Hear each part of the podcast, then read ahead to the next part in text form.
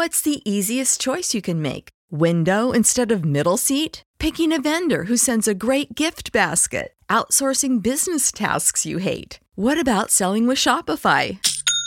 Whether you're selling a little or a lot, Shopify helps you do your thing, however you cha-ching. Shopify is the global commerce platform that helps you sell at every stage of your business. From the launch your online shop stage to the first real life store stage, all the way to the did we just hit a million orders stage? Shopify's there to help you grow. Whether you're selling scented soap or offering outdoor outfits, Shopify helps you sell. Wherever and whatever you're selling, Shopify's got you covered. Sign up for a $1 per month trial period at shopify.com slash try. Go to shopify.com slash try now to grow your business, no matter what stage you're in. Shopify.com slash try. Everybody in your crew identifies as either Big Mac Burger, McNuggets, or McCrispy Sandwich. But you're the filet fish Sandwich all day. That crispy fish, that savory tartar sauce, that melty cheese, that pillowy bun. Yeah, you get it. Every time. And if you love the filet of fish, right now you can catch two of the classics you love for just $6. Limited time only. Price and participation may vary. Cannot be combined with any other offer. Single item at regular price. Ba da ba ba ba. Fantascientificast, podcast di fantascienza e cronache dalla galassia.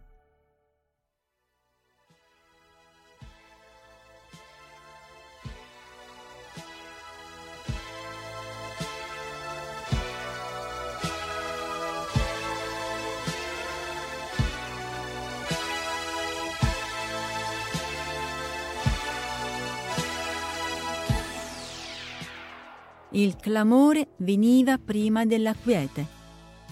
Era una regola del mondo.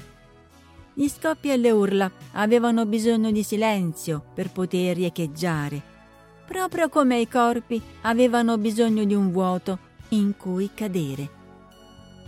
Jimmy Parker era a scuola quando cominciò l'ultimo dei grandi clamori. Era la vigilia di una pulizia l'indomani non ci sarebbero state lezioni. Grazie alla morte di un uomo, Jimmy e i suoi amici avrebbero potuto dormire più a lungo.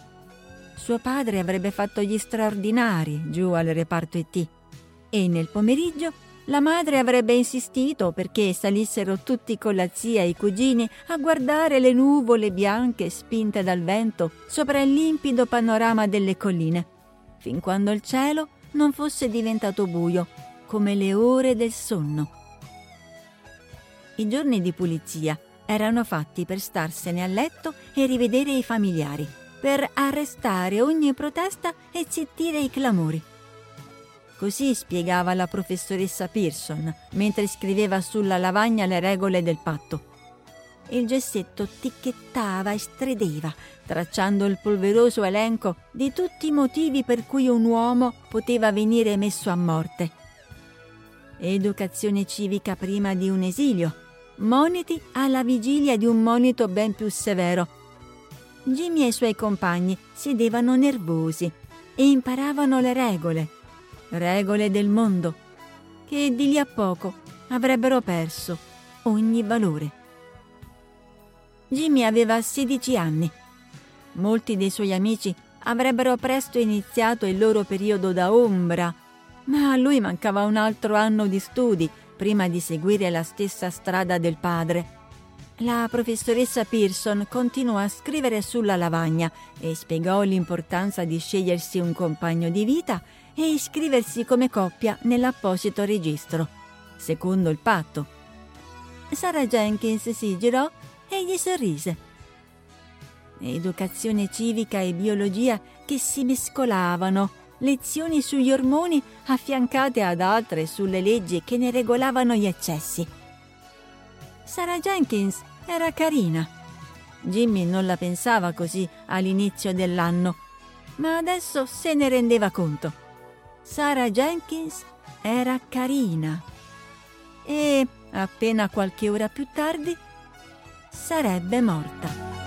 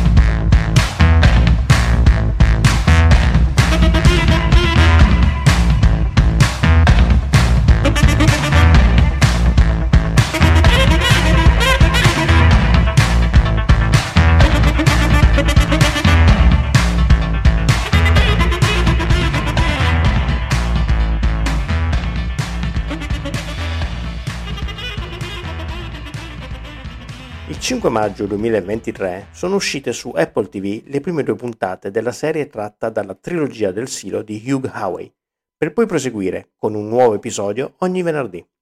I tentativi di portare quelle storie sullo schermo hanno avuto inizio nel 2012, quando la 20th Century Fox acquistò i diritti dei romanzi, con l'idea di farne un adattamento cinematografico con la regia addirittura di Ridley Scott.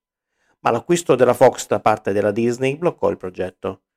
Successivamente, la Toya Morgan, sceneggiatrice per le serie Parenthood e The Walking Dead, iniziò a sviluppare una serie tratta dalla trilogia, questa volta per AMC, ma un decennio dopo è Apple TV Plus che è riuscita nell'intento. Un po' di anni fa Elio cantava Voglio un silos, sì lo voglio per l'umanità. D'accordo, era un silo di tipo diverso, ma le case produttrici sembrano aver intonato in coro questo ritornello. Come mai tutto questo interesse nel portare sullo schermo questa trilogia? Siete sui canali di Fantascientificast. Io sono Angelo Frascella e questa è Evviva la fantascienza, rubrica dedicata ai romanzi contemporanei del genere più amato da coloro che sognano le stelle.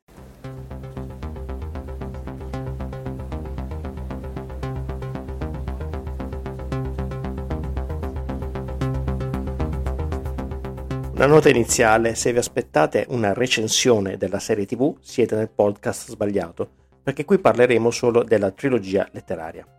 I tre romanzi che la costituiscono si intitolano Wool, Shift e Dust. Inizialmente si trattava di una serie di storie brevi, nove per la precisione, autopubblicate su Amazon dall'autore e solo in seguito raccolte in tre volumi. Prima di iniziare a cimentarsi con la scrittura, Howe aveva svolto i mestieri più disparati quali commesso in librerie, capitano di yacht e tecnico audio. Poi decise di fare lo scrittore.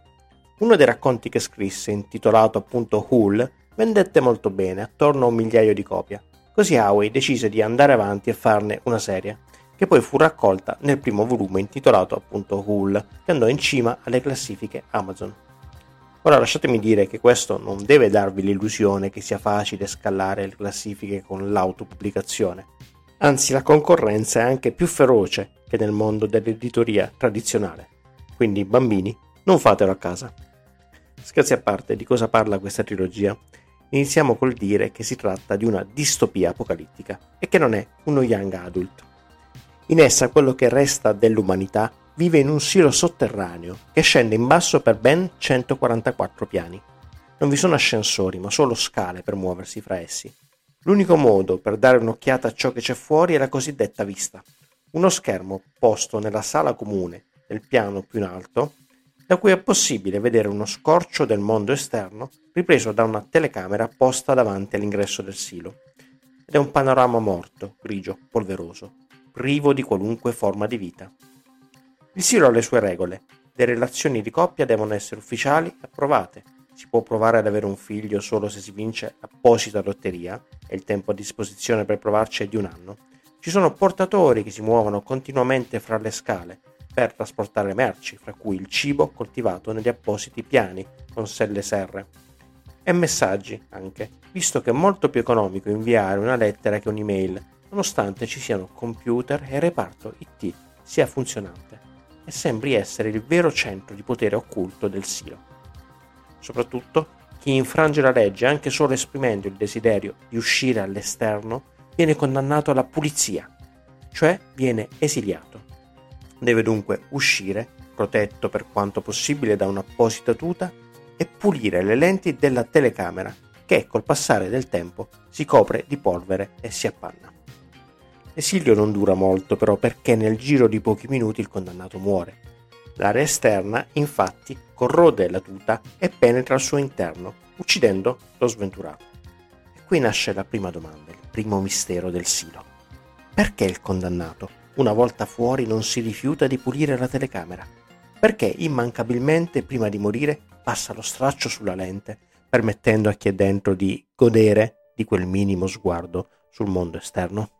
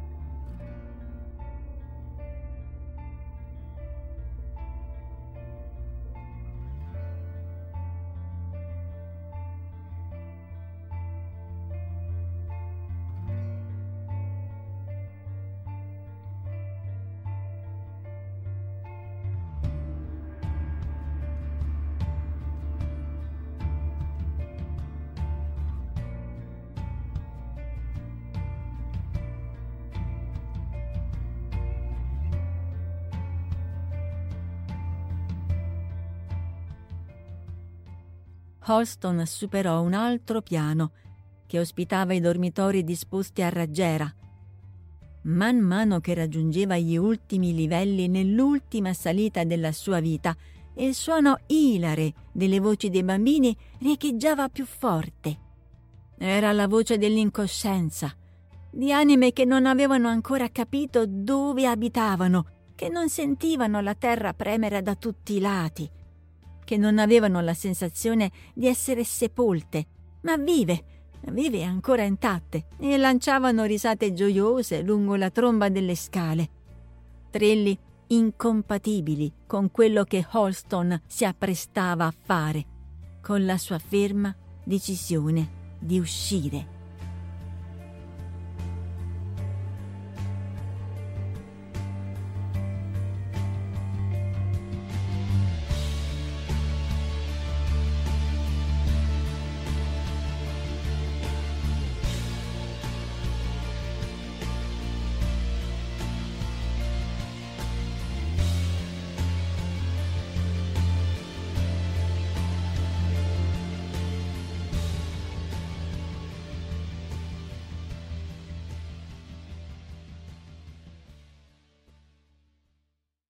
Come vi dicevo poco fa, il primo romanzo nasce da un racconto, a cui a mano a mano se ne sono aggiunti altri, e di questo si risente un po' nella struttura del libro. E non lo dico in senso negativo, però questo può spiazzare il lettore casuale. La protagonista del primo romanzo, Juliette, infatti, ci mette un po' di tempo a comparire sulla scena e poi ad acquisire un ruolo centrale. Nella prima parte, infatti, seguiamo le vicende dello sceriffo Olston, un uomo giusto ma che ha perso da due anni la sua vera ragione di vita. Olston però a un certo punto inizia a credere che forse varrebbe la pena provare a uscire dal silo per dare un'occhiata all'esterno. Nella seconda parte invece accompagniamo il sindaco del silo in una discesa verso i livelli più bassi, discesa che per una donna anziana come lei è un vero viaggio, con lo scopo di conoscere Juliette e proporle di diventare sceriffo. Questo viaggio ci aiuta a capire meglio come funziona questo mondo, ma ci permette anche di incontrare Bernard, il capo del settore IT, nonché antagonista di questo libro, e di saggiarne l'ambiguità. E ci presenta inoltre anche la protagonista. Giulietta è una donna molto pratica, testarda e volitiva, una tecnica interessata soprattutto a far funzionare i motori e gli impianti che forniscono energia a questo micromondo e lo tengono in vita e che non avrebbe nessuna voglia di diventare il nuovo sceriffo ma finisce con l'accettare l'incarico e col cominciare a scoperchiare segreti che dovrebbero rimanere tali, fino a essere travolta dagli eventi ben oltre quanto lei avrebbe immaginato.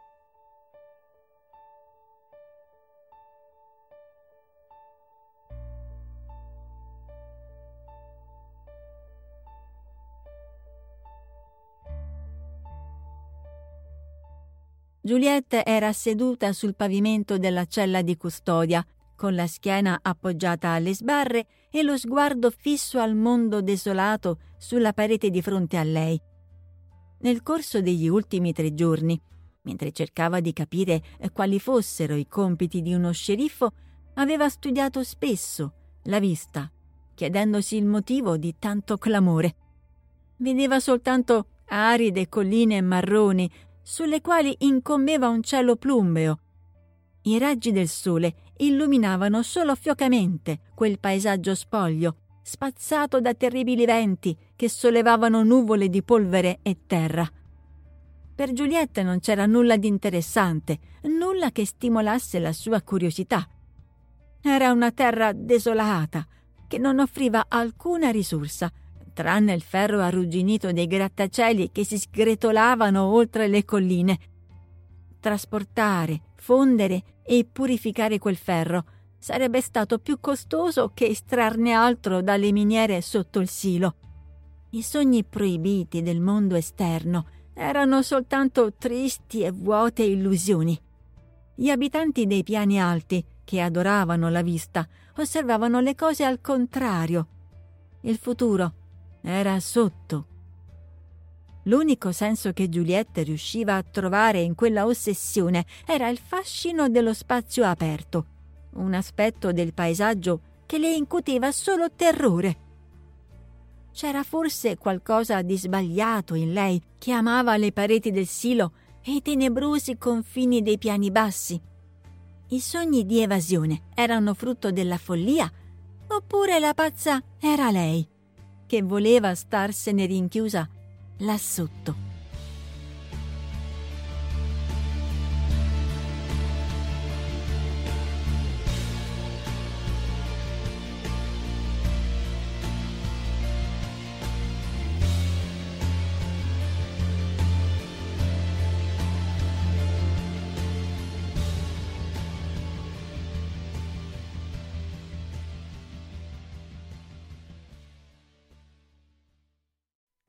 Ma se è vero che Juliette può essere considerata la protagonista, Bull è in realtà un romanzo più corale.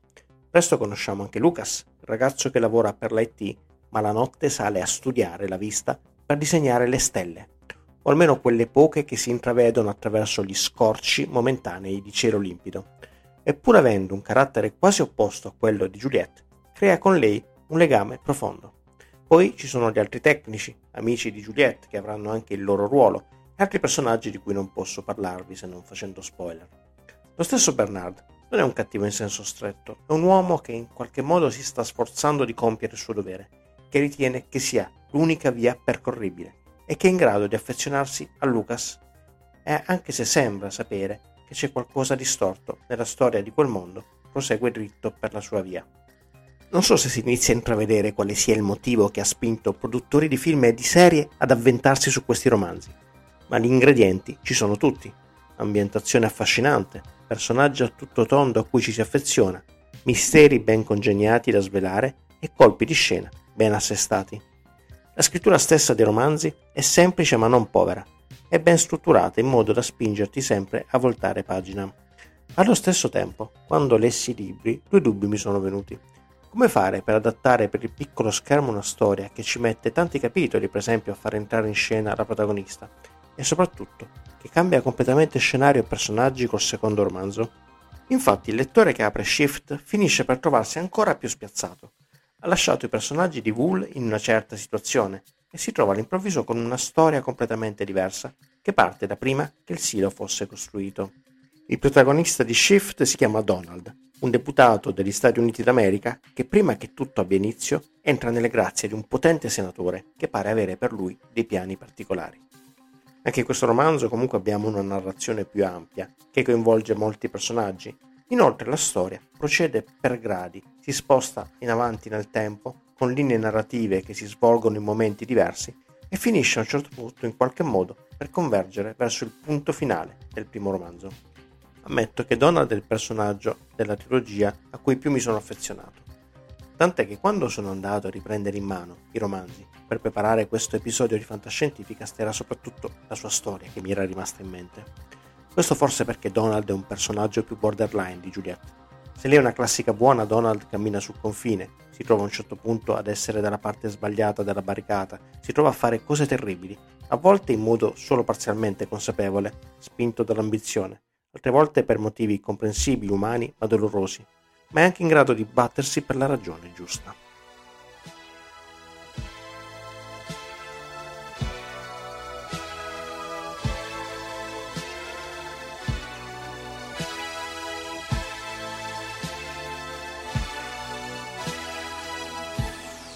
Donald emise un lungo sospiro e si concentrò sul contenuto dell'armadietto di vetro, perdendosi tra quei tesori, mentre un altro rappresentante della Georgia blaterava sui centri per il controllo e la prevenzione delle malattie del suo distretto.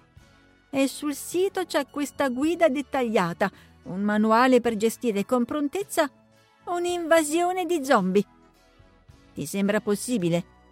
Zombie, cazzo! Come se persino ai centri di controllo e prevenzione pensassero che qualcosa potrebbe andare storto e finiremo per mangiarci a vicenda. Donald soffocò un sorriso per paura che il vetro riflettesse la sua immagine. Si girò a guardare una collezione di foto alle pareti che ritraevano il senatore con gli ultimi quattro presidenti. La posa e la stretta di mano erano uguali in ogni scatto con il medesimo sfondo di bandiere flosce e sigilli sfarzosi e troppo grandi. I suoi capelli erano sempre bianchi e non sembrava minimamente toccato dal passare dei decenni. Vedere quelle foto l'una accanto all'altra in qualche modo ne riduceva il valore. Sembravano fasulle, una messa in scena. Era come se quegli uomini, i più potenti del mondo, avessero supplicato di poter posare accanto a una sagoma di cartone, un'attrazione pubblica. Donald rise e il deputato di Atlanta si unì a lui.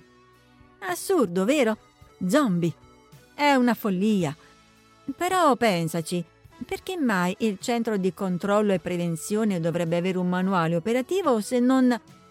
Donald avrebbe voluto spiegare al collega il vero motivo per cui aveva riso. Guarda quei volti, voleva dirgli. Erano i presidenti a sorridere. Il senatore aveva l'aria di chi preferirebbe trovarsi da tutt'altra parte. Era come se ognuno in quella successione di comandanti in capo sapesse chi era davvero potente, chi sarebbe rimasto lì ancora a lungo dopo che loro se ne fossero andati.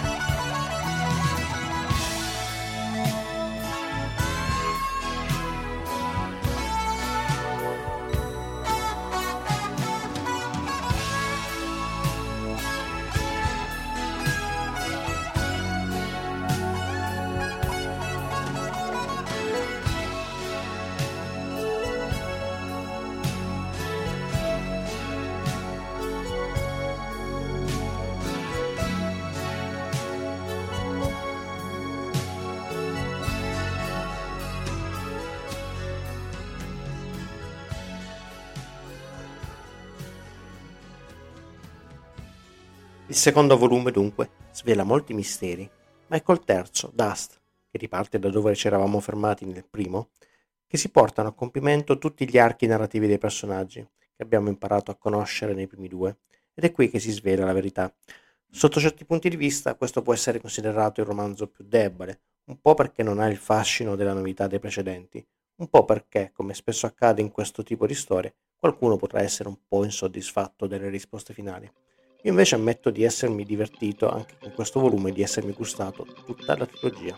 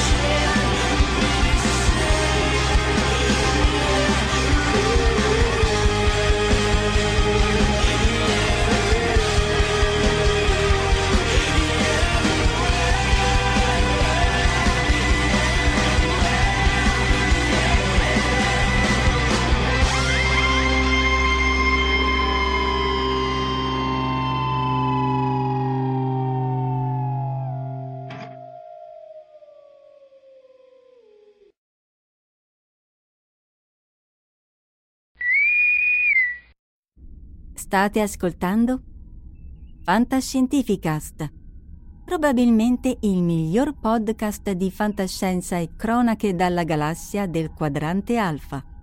Ogni settimana lungo la rotta di Kessel. www.fantascientificast.com Email redazione chiocciolafantascientificast.com Live long and prosper.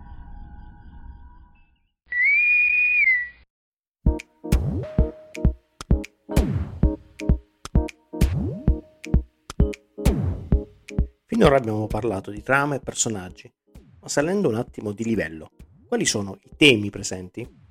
Abbiamo detto innanzitutto che si tratta di una distopia, ma il termine non è esaustivo. La storia di questo genere è lunga e variegata. Le opere fondative del genere, penso in particolare a Noi di Zamiatin, al Mondo Nuovo di Huxley o a 1984 di Orwell e Fahrenheit 451 di Bradbury, sono molto interessate a una complessa critica sociale. In questi romanzi non importa quale sia la storia che ha portato il mondo a diventare così come lo vediamo nel romanzo. Si tratta invece di storie che partono dal presente, lo deformano e lo rendono spaventoso e riescono a darci chiavi di lettura con cui domandarci dove stia andando il nostro mondo. In tempi più recenti il genere ha conosciuto un nuovo successo fra i ragazzi con opere come Hunger Games o Divergent, dove l'infrastruttura sociale, molto meno curata e dettagliata che nei quei romanzi che dicevo prima, è più che altro un mezzo per creare conflitti e ostacoli difficili da superare e aumentare così il coinvolgimento emotivo e dare modo ai giovani lettori di riconoscersi nelle ingiustizie che la società infligge loro. Qui i concetti si semplificano, i ricchi contro i poveri destinati a essere vittime in Hunger Games, la divisione fra fazioni in base all'indole in Divergent.